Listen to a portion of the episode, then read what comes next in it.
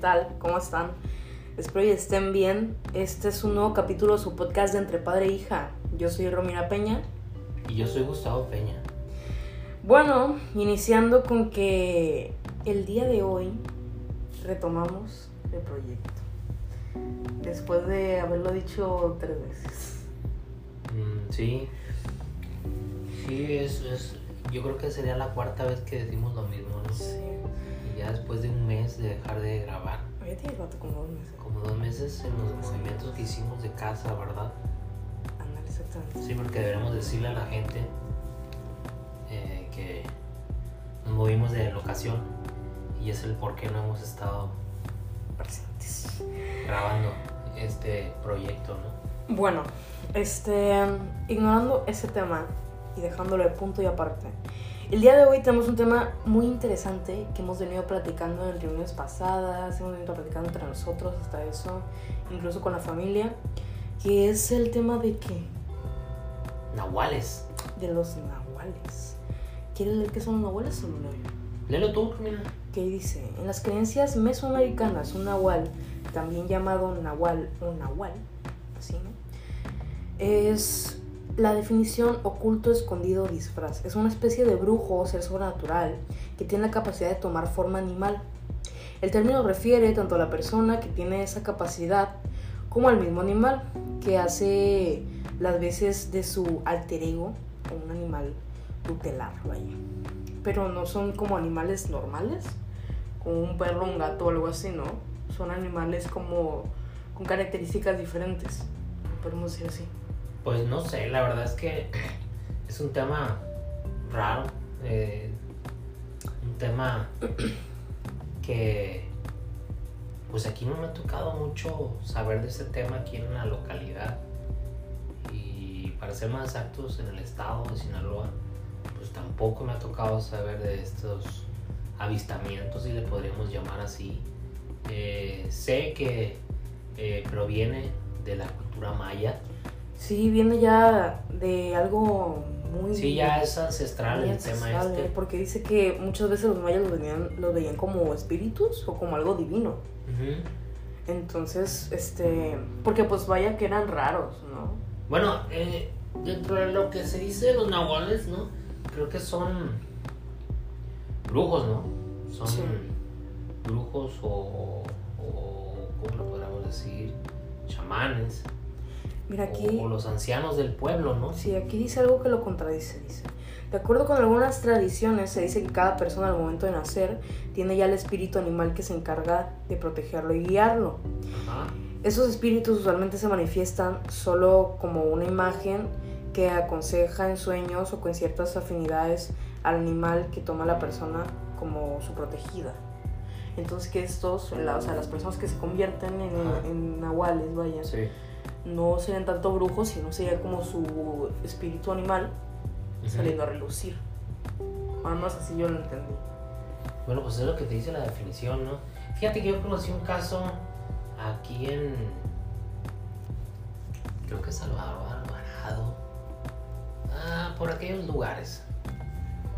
Y contaban que la familia de un conocido era familia adinerada y en un campo de cultivo se encontraron a un nahual.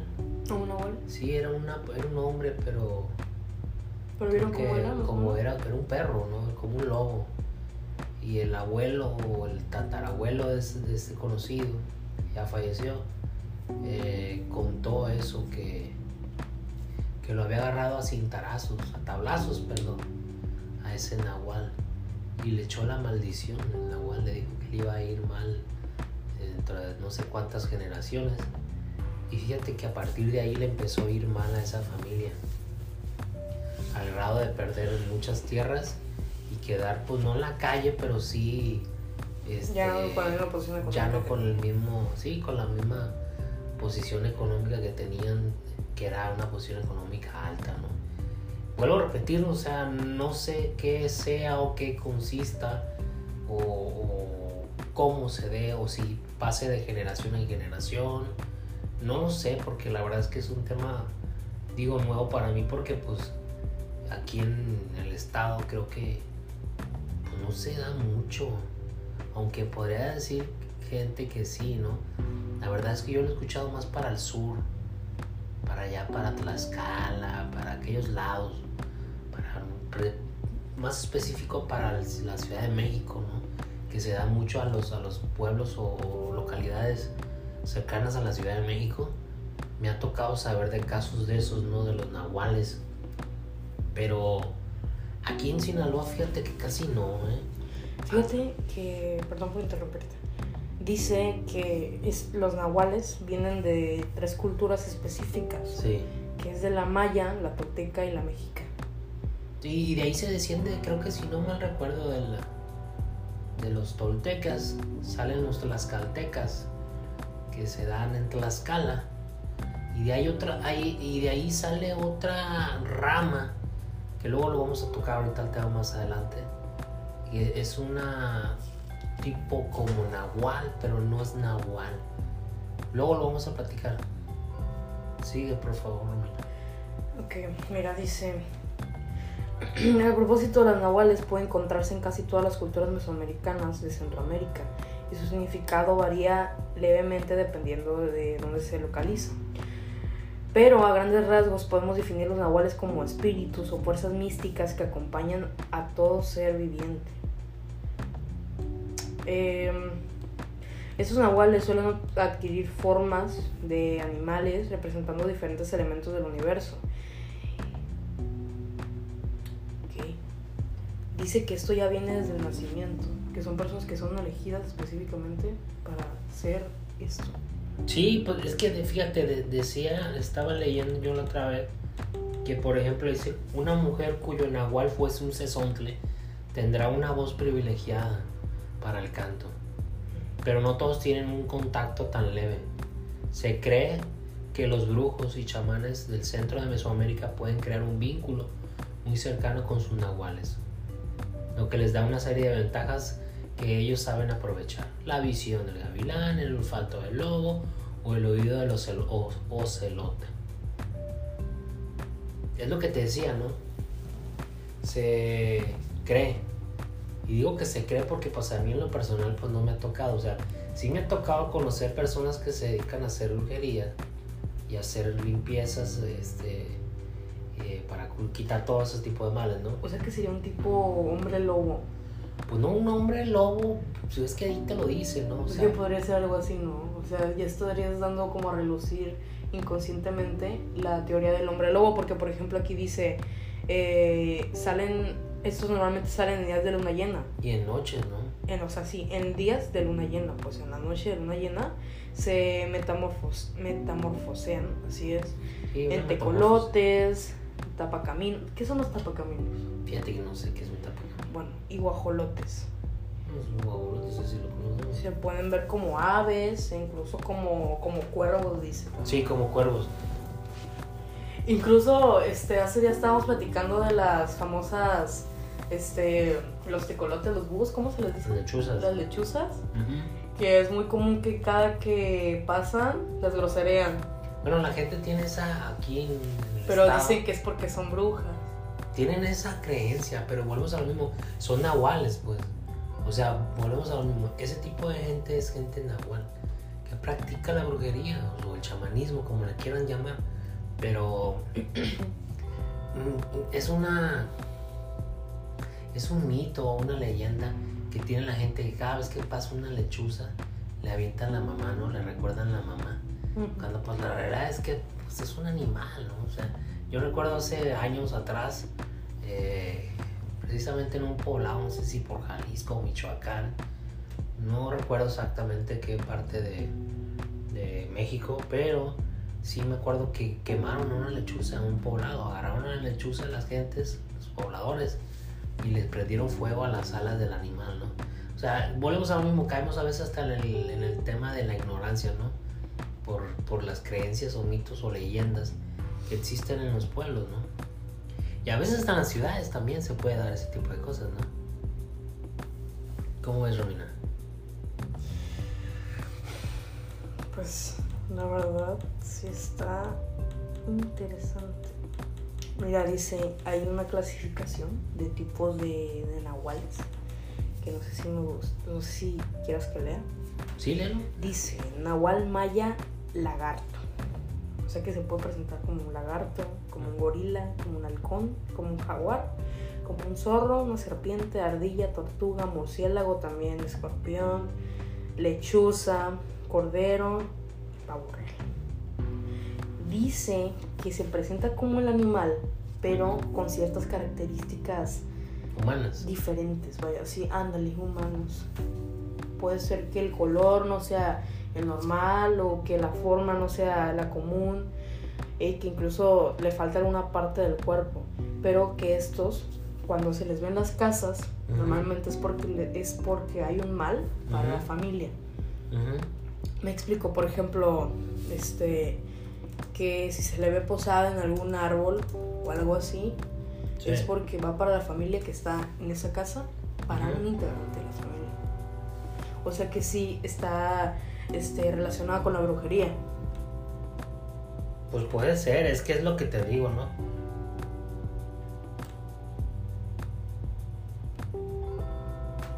Y de hecho dice que es de mala suerte atraparlos.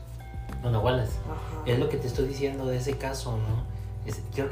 Creo que me lo contaron, creo que fue así, si no fue por Salvador Alvarado, una madre así por aquellos lados del norte de Sinaloa. Contaban eso, pues, a que lo tablearon al nahual.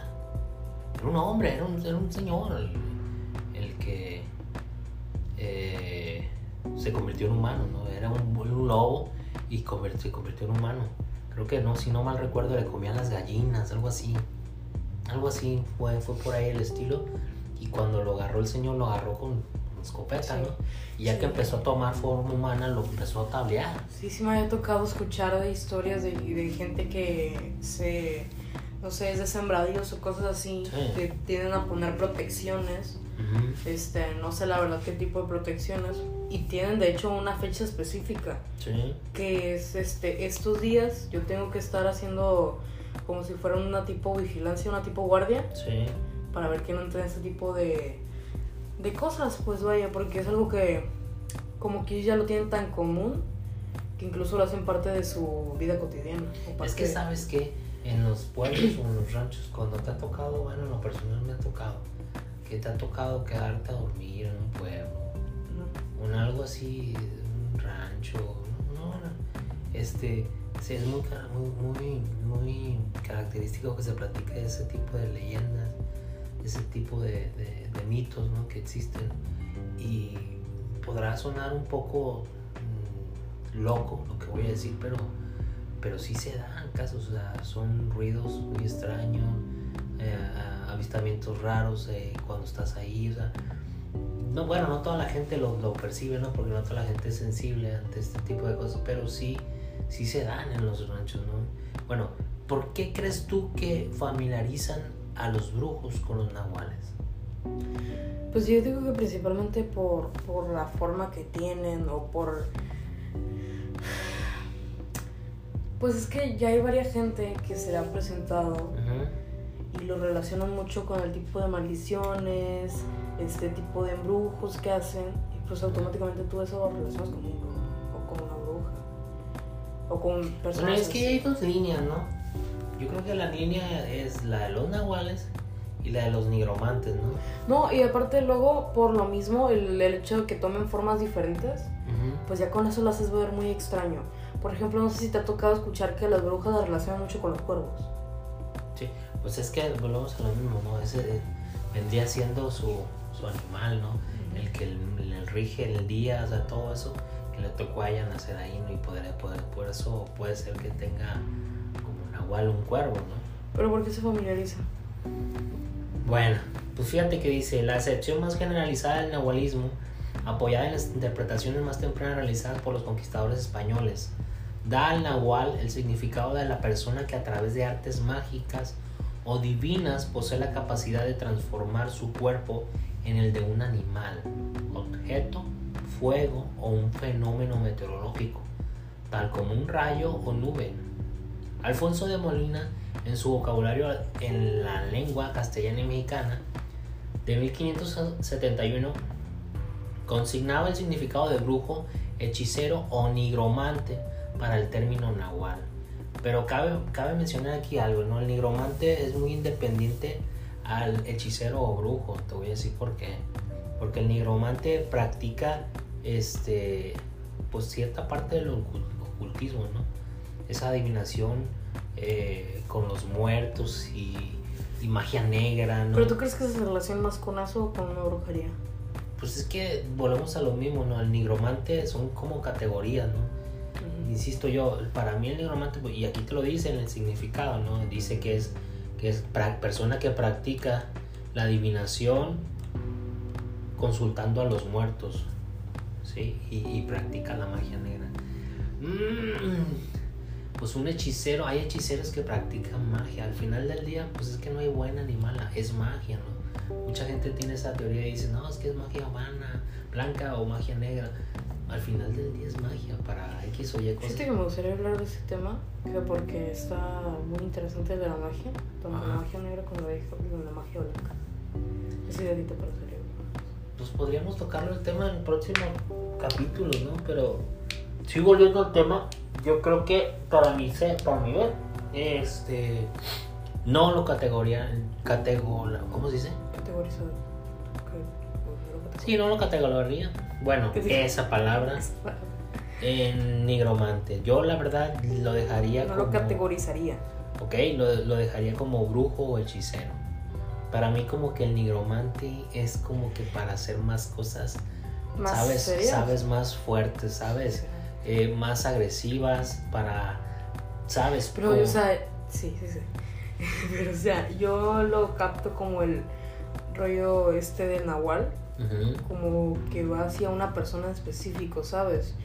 Como que es una manera de disfrazarte para que no te vean como tu forma humana y así puedas seguir a la persona a la que le quieres hacer humano. Bueno, al menos eso sí yo lo represento, y para mí sería como que siento yo, o pienso que sí iría más con el, ¿cómo dijiste que se llama? Nigromante. ¿Tú crees? Yo creo que sí. Yo creo que no, te voy a decir por qué. Porque el nahual, sus artes o sus atributos los maneja, bueno, el brujo o el hechicero los maneja, que es el nahual, conocido como nahual, lo maneja para cosas buenas o cosas malas.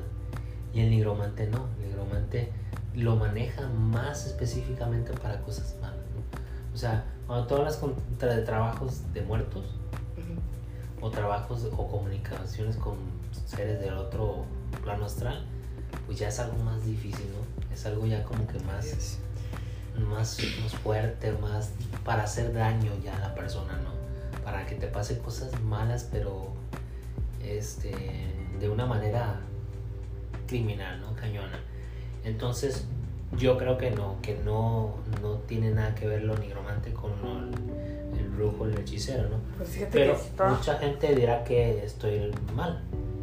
Pues mira, todo lo relacionan con la brujería, porque mira, aquí dice, el nahual puede ser un brujo que se transforma y tiene el poder de hacer conjuros, hacer y crear enfermedades a la persona a la que le va a estar mal, ¿no?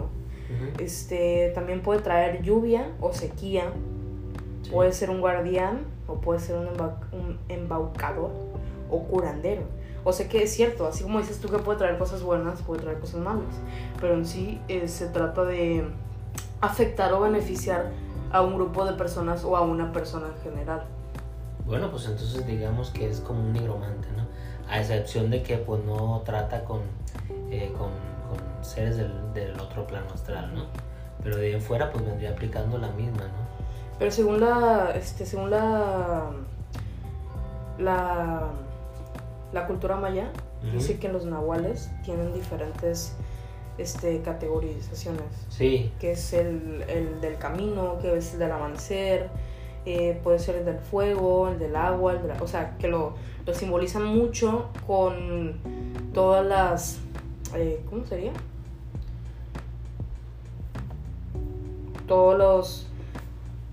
Tanto el agua como el fuego. Sí, o sea, vendría siendo el que lo utiliza. Bueno, a lo que se entiende, y digo que se entiende porque pues no le tocó a uno vivir esa época. Creo yo que lo utilizaban, por ejemplo, para traer lluvias en la cosecha, que no existiera sequía. Sí. O sea, para cosas buenas relativamente, ¿no? O sea, porque yo no... Pues, sí, bueno, pero pues al fin es brujería, ¿no? No, pues es que al fin del día es brujería, ¿no? Pero volvemos a lo mismo, o sea, no viví esa época como para decirte que lo utilizaban nada más para ese tipo de cosas. Pues sí.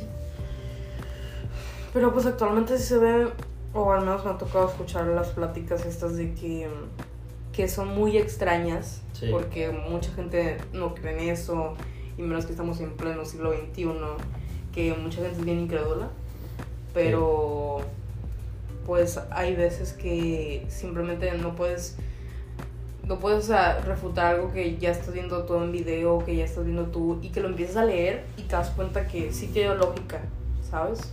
Sí. Que por ejemplo, pues sí hay videos de personas, van a decir que a lo mejor está dictado, pero hay videos de, no sé, pájaros que se llegan a convertir en personas, y te saca mucho onda porque son pájaros que tú los golpeas o cosas así, y la persona cuando toma su forma aparece con el mismo golpe. ¿Por qué no te lees esta definición? ¿La de geografía? Sí. El chamanismo es un movimiento espiritual de alcance amplio, enfocado en culturas atrasadas tecnológicamente, mientras que el nahualismo está enfocado en México y es conocido sobre todo por los libros de Carlos Castañeda. Sí. Castañeda. Al principio del libro, El arte del ensoñar, Castañeda aclara que la materia de los libros que escribe, es decir, el material que maneja, no es literalmente chamanismo. Los principales exponentes del estudio del chamanismo, Vitebsky, Mircea Eliade, Halifax y UAS, explica claramente que el nahualismo es un fenómeno particular de México. O sea que sí viene específicamente en sus culturas. Sí. Mientras que el chamanismo es propio de la civilización más rudimentarias. El chamanismo es un fenómeno ampliamente conocido y entre sus principales exponentes están los chamanes siberianos, Paviotso, Bantues y afroamericanos. O sea que exactamente así como estábamos diciendo, si vienen de estas culturas que pues al final forman parte de México, que es la mexica, la maya, Sí, pues de hecho aquí mira, fíjate, el nahual de los mayas de México, en el sureste de México, principalmente cierto, en la península de Yucatán mucho es, son conocidos como los huay, que se traduce literalmente como brujo. Son de acuerdo a las creencias mayas brujos que pueden transformarse en animales. Uno de los más conocidos son el Huay Chivo y el Huay Peg. O sea, viene ancestralmente por la cultura maya. ¿Cómo saber si es un nahual, Romina? Salen el 10 de luna llena. ¿Ya lo dijiste? Sí, ya lo dije. Y es esto de que se metamorfosean en tecolotes, tapacaminos y guajolotes. Si alguien observa que una ave se posa en una casa por varios días consecutivos, puede inferir que no se trata de un ave común y corriente, sino que es un nahual que busca un mal para los habitantes de esta casa. Pero es lo que estabas leyendo ahorita, ¿no? Exactamente. Pero principalmente no es el hecho de que sea para todos los habitantes de una casa, sino que puede ser especialmente para el mal de una persona que habita en esa casa. Pero pues finalmente termina afectando a los demás, ¿sabes? Sí. ¿Qué buscan los nahuales? El uso más popular de esta palabra es como sinónimo de brujo o hechicero. Generalmente a esta persona se le adjunta un fin malvado, o por lo menos travieso, y ostenta una habilidad particular de transmutar a voluntad en un animal determinado o inclusive en un objeto inanimado. O sea que no solamente se convierten en animales. No. De hecho aquí dice, fíjate, como un relámpago o una bola de fuego. Ahorita vamos a tocar el tema de las bolas de fuego. porque mucha gente cree que son brujas, ¿no? ¿Pero te acuerdas que ya habíamos platicado de eso en un tema anterior? Sí, en las bolas de fuego, sí, pero estuve investigando un poco y se dan para ser más exacto, en Tlaxcala. Y viene ya ancestralmente por los tlaxcaltecas, ¿no? Que descienden de los tolmecas o toltecas, ¿no? Bueno, fíjate bien. ¿Cómo se convierten las personas en nahuales? Sobre los procedimientos para llegar a ser nahual van desde la herencia de poderes paternos, la realización de ejercicios, uso de drogas, hasta lectura de libros de magia o hasta revolverse en ceniza. La mayor parte de las veces el cuerpo del nahual se convierte en animal, pero en ocasiones se cree que simplemente. ¿Cómo conectar con tu nahual, Romina?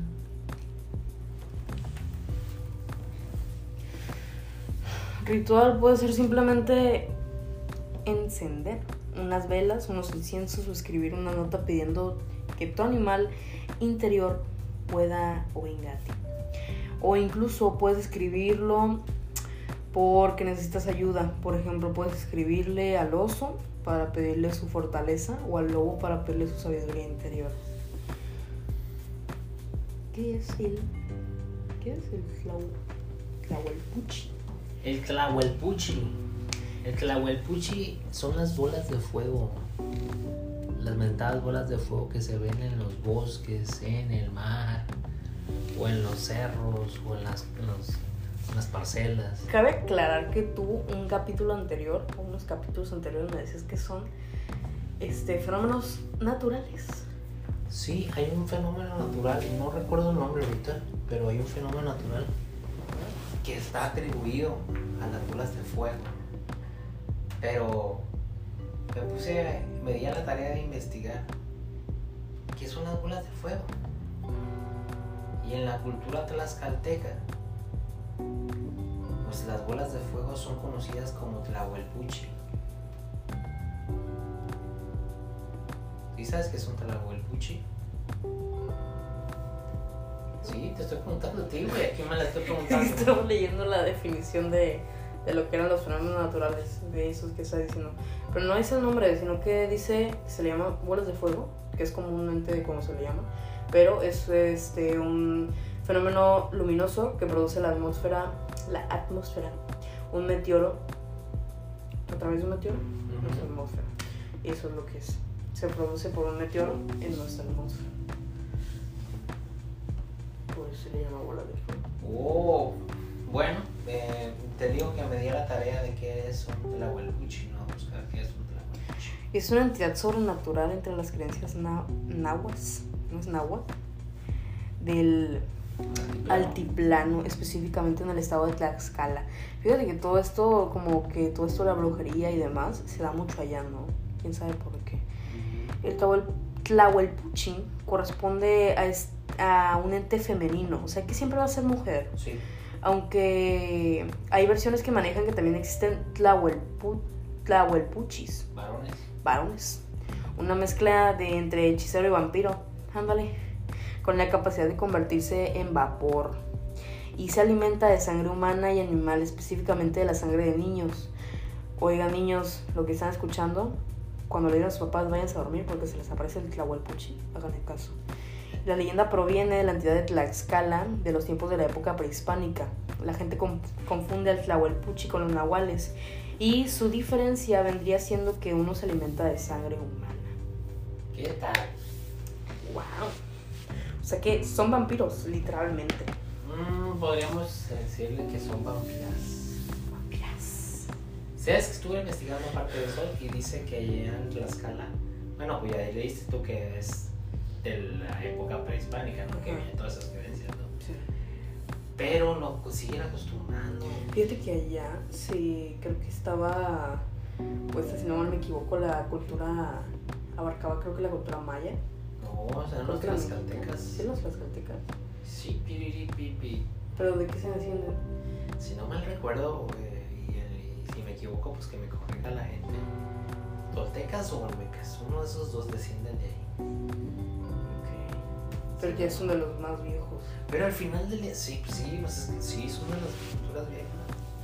Sí, creo que sí, güey, bueno, todos son los mismos, nomás que se diferenciaban por tipo de dioses, por la vestimenta. Pero sí tienen diferentes tipos de cuerdas, ¿o qué? No, de fisionomía. Ándale, sí, porque no, me acuerdo que decían que los mayas eran muy altos y muy fuertes. No, esos son los aztecas. Son los aztecas. Entonces los que decían de los nativos mexicanos, algo así eran, ¿no? O mexicas, ¿no? Que eran súper mega fuertes, súper altos y morenos. Algo así me acuerdo. Es que de esas culturas descienden todas. Y ahí se fueron dividiendo y haciendo etnias, grupos, pues. Pues sí, o sea, creando su propia cultura, vaya. Pero sí, o sea, muchas de las cosas que estamos leyendo, por ejemplo, se remontan para allá, o para esas áreas. También en Yucatán dicen que hay mucho tipo de avistamientos de nahuales, de esas bolas de fuego también, de brujas y todo eso. Más que nada porque ya tienen la cultura casi toda original. También habla mucho de que hay muchos aluches. Ándale, por ejemplo, puedo decir de que esto de la cultura original puede venir hasta del idioma, que muchas de las palabras también ellos las siguen. Sí, pero recordemos que la cultura maya pues no nada más estaba en Yucatán, ¿no? O sea, se extendieron todo, muchísimo. Todo por la parte de Centroamérica también, El Salvador. Sí, sí. Y por eso mismo dice que estos fenómenos se logran ver en la parte de Centroamérica, porque eran donde habitaban estas culturas. Sí, y tienen desde hace mucho tiempo. Por ejemplo, los nahuales, pues dicen ahí que son prehispánicos, así como las... ¿Cómo se llamaban? Tlahuelpuchi. Tlahuelpuchi. Así que ya saben, o sea, es algo que viene de hace mucho tiempo, es algo que puede ser real, puede que no, ya se los dejaré a su criterio, pero... imagínense que sí es real. ¿Tú cómo reaccionarías al ver un nahual? Pues es que la verdad no sabría. No sé qué tipo de reacción tendría al ver ese tipo de... ¿Pero te impresionaría? O sea, al ver cómo se convierte de ser un animal que parece animal y camina como animal y todo, a ver cómo se convierte en humano. Pues no sé, la verdad. O sea... pues me ha tocado ver las películas en una tele, ¿no? Los lobos, ¿no? Sí. Cómo transforman, Sí, pero o sea, ahí mismo tienes una idea, porque ya no es de que caminan en cuatro patas, sino que la complexión ya es diferente a un hombre lobo normal, son más grandes, según supuestamente, ¿no? No sé, la verdad. No sé qué tipo de reacción tendría. Fíjate que vi un programa yo de... ahorita que estamos hablando de eso, un programa en Bosques Ocultos. Bosques Ocultos. Y salió el programa ese, habló sobre un hombre lobo. O sea, cómo los venía siguiendo la bestia esa. Y cómo estuvieron cara a cara. 3, 4, 5 amigos con esa criatura. Y creo que uno le alcanzó a disparar, a detonar un arma de fuego, pegándole en la pierna. Y el animal salió corriendo, ¿no? Salió corriendo y ellos se quedaron bien paniqueados. Fíjate que yo estaba viendo la vez pasada, ya ves que estaban platicando de esto mismo, y estaba viendo yo que hay una creencia que dice que si tú no te mueves o si tú tratas de ocultarte, el nahual no te va a ver. Pero normalmente huelen el miedo, sí, porque puede que de eso se alimentan de energía. Uh-huh. Entonces dice que trates de estar calmado. No creo que se nos llegue a aparecer algo así, pero por si se llega a aparecer, ojalá y les sirva. Digan, la Romina de Entre Padre e Hija dijo esto, que trates de estar calmado y trates de esconderte o de estarte quieto, porque, o sea, igual puede que lleguen a ser como que igual te lleguen a tener miedo a ti, ¿no? Pues... no, pues ¿cómo? De hecho no creo que se pueda dar eso que tú estás diciendo. ¿Que se aparezca? No, de que mantenga la calma. Calma, sí, o sea... ¿Por qué? Hay gente que mantiene la calma en situaciones muy desesperantes. Yo conozco varios. Pues no sé, la verdad, tendría que estar en esas situaciones Tú no mantendrás la calma. Me ha tocado estar en otro tipo de situaciones donde, pues, en el momento no sabes cómo reaccionas. Puedes decir lo que sí, sí mantengo la calma, pero la verdad es que cuando estás ahí te choqueas o simplemente reaccionas de otra manera que no lo esperabas. Y creo que es muy difícil eso que está diciendo Romina, para que mantengas la calma. Bueno, pues, y si más cuando ese tipo de cosas, ¿no? Que son cosas extrañas a lo cotidiano, no, pues, a la vida cotidiana que llevas. Pero en algún momento vas a tener que sobrellevarla, vaya. Pues puede ser. La realidad es que pues no sabemos si son ciertas, o sea, si son leyendas, mitos, o sea, no sabemos. Lo que estamos tocando ahorita, el tema aquí es la definición de las nahuales, ¿no? Uh-huh. Y de dónde proviene la palabra, de dónde viene toda esa cultura, tipo de cultura, por lo menos del día podemos llamarlo como una cultura, ¿no? Que no es de ahorita, o sea, es prehispánico todo el rollo. Y es más que nada de eso. Bueno, en lo personal a mí nunca me ha tocado ver ese tipo de cosas. No, y a mí tampoco, no les puedo decir. Pero he sabido de ese caso que estoy comentándoles. También supe de un caso, bueno, un video que me tocó reproducir, donde estaba un grupo de estudiantes y... ¿De qué? ¿De dónde? Aquí en Sinaloa. ¿De la UAS? No. Y estaban, eso fue un perro, ¿no? Y yo, justo estamos hablando de eso. Bueno, entraron a un panteón y en el panteón se presentó ese tipo de cosas, ¿no? Pero en ese panteón, sí me acuerdo de mí. Pero en ese panteón estaban como que un picadero, ¿no? Vendían drogas y el cabo que estaba ahí nos empezó a correr y amenazar con una pistola. Cuando uno de ellos le dice, mira, es que mira, ves a ese nahual, que no sé cuál nahual, y le empieza a disparar. Y de los disparos, pues le pega en el cuerpo al animal, ¿no? A veces sí era como una ave, güey. Igual ave se empieza a convertir en vato, y estos vatos sueltan la pistola del pinche malandrino. Pues ahí está tu vato, ahí está tu ave. Los morros salen corriendo junto con el vato, güey. Hasta la cámara la tiran los güeyes del miedo. Entonces, pues a mí en lo personal pues no me ha tocado ver ese tipo de cosas, pero sí me ha tocado ver esos videos y saber casos como el caso que les dije de esa familia de Salvador Alvarado. Pero pues bueno, ¿no? Bueno, pues yo digo que ya damos algo que quieras agregar. Fíjate que hoy estuve escuchando un programa de las 58 razas extraterrestres que han visitado el planeta Tierra. Es un buen tema para tocarlo, y sacarlo a relucir. Ya ves que hemos hablado de temas de la ufología. ¿Tú crees? Y hablaba de tipos de razas, ¿no? Entre ellas hay muchas razas muy chistosas e interesantes que podríamos investigar. Bueno, pues estaría bien para un próximo capítulo. Pero por hoy, lastimosamente, vamos a terminado este tema de los nahuales y de las bolas de fuego, que se me va el nombre porque está muy raro. Tlahuelpuchi. Ya me lo recordaron. Bueno, pues eso es todo por el día de hoy. Ojalá y se hemos sido por aquí. No se olviden seguirnos en nuestras redes sociales, que tenemos Facebook e Instagram, y pues aquí en la cuenta de Spotify o de Anchor. Bueno, pues eso ha sido todo por el capítulo de hoy. Sin antes recordar que yo soy Romina Peña. Y yo soy Gustavo Peña. Y este es su podcast de Entre Padre e Hija. Bye. Adiós.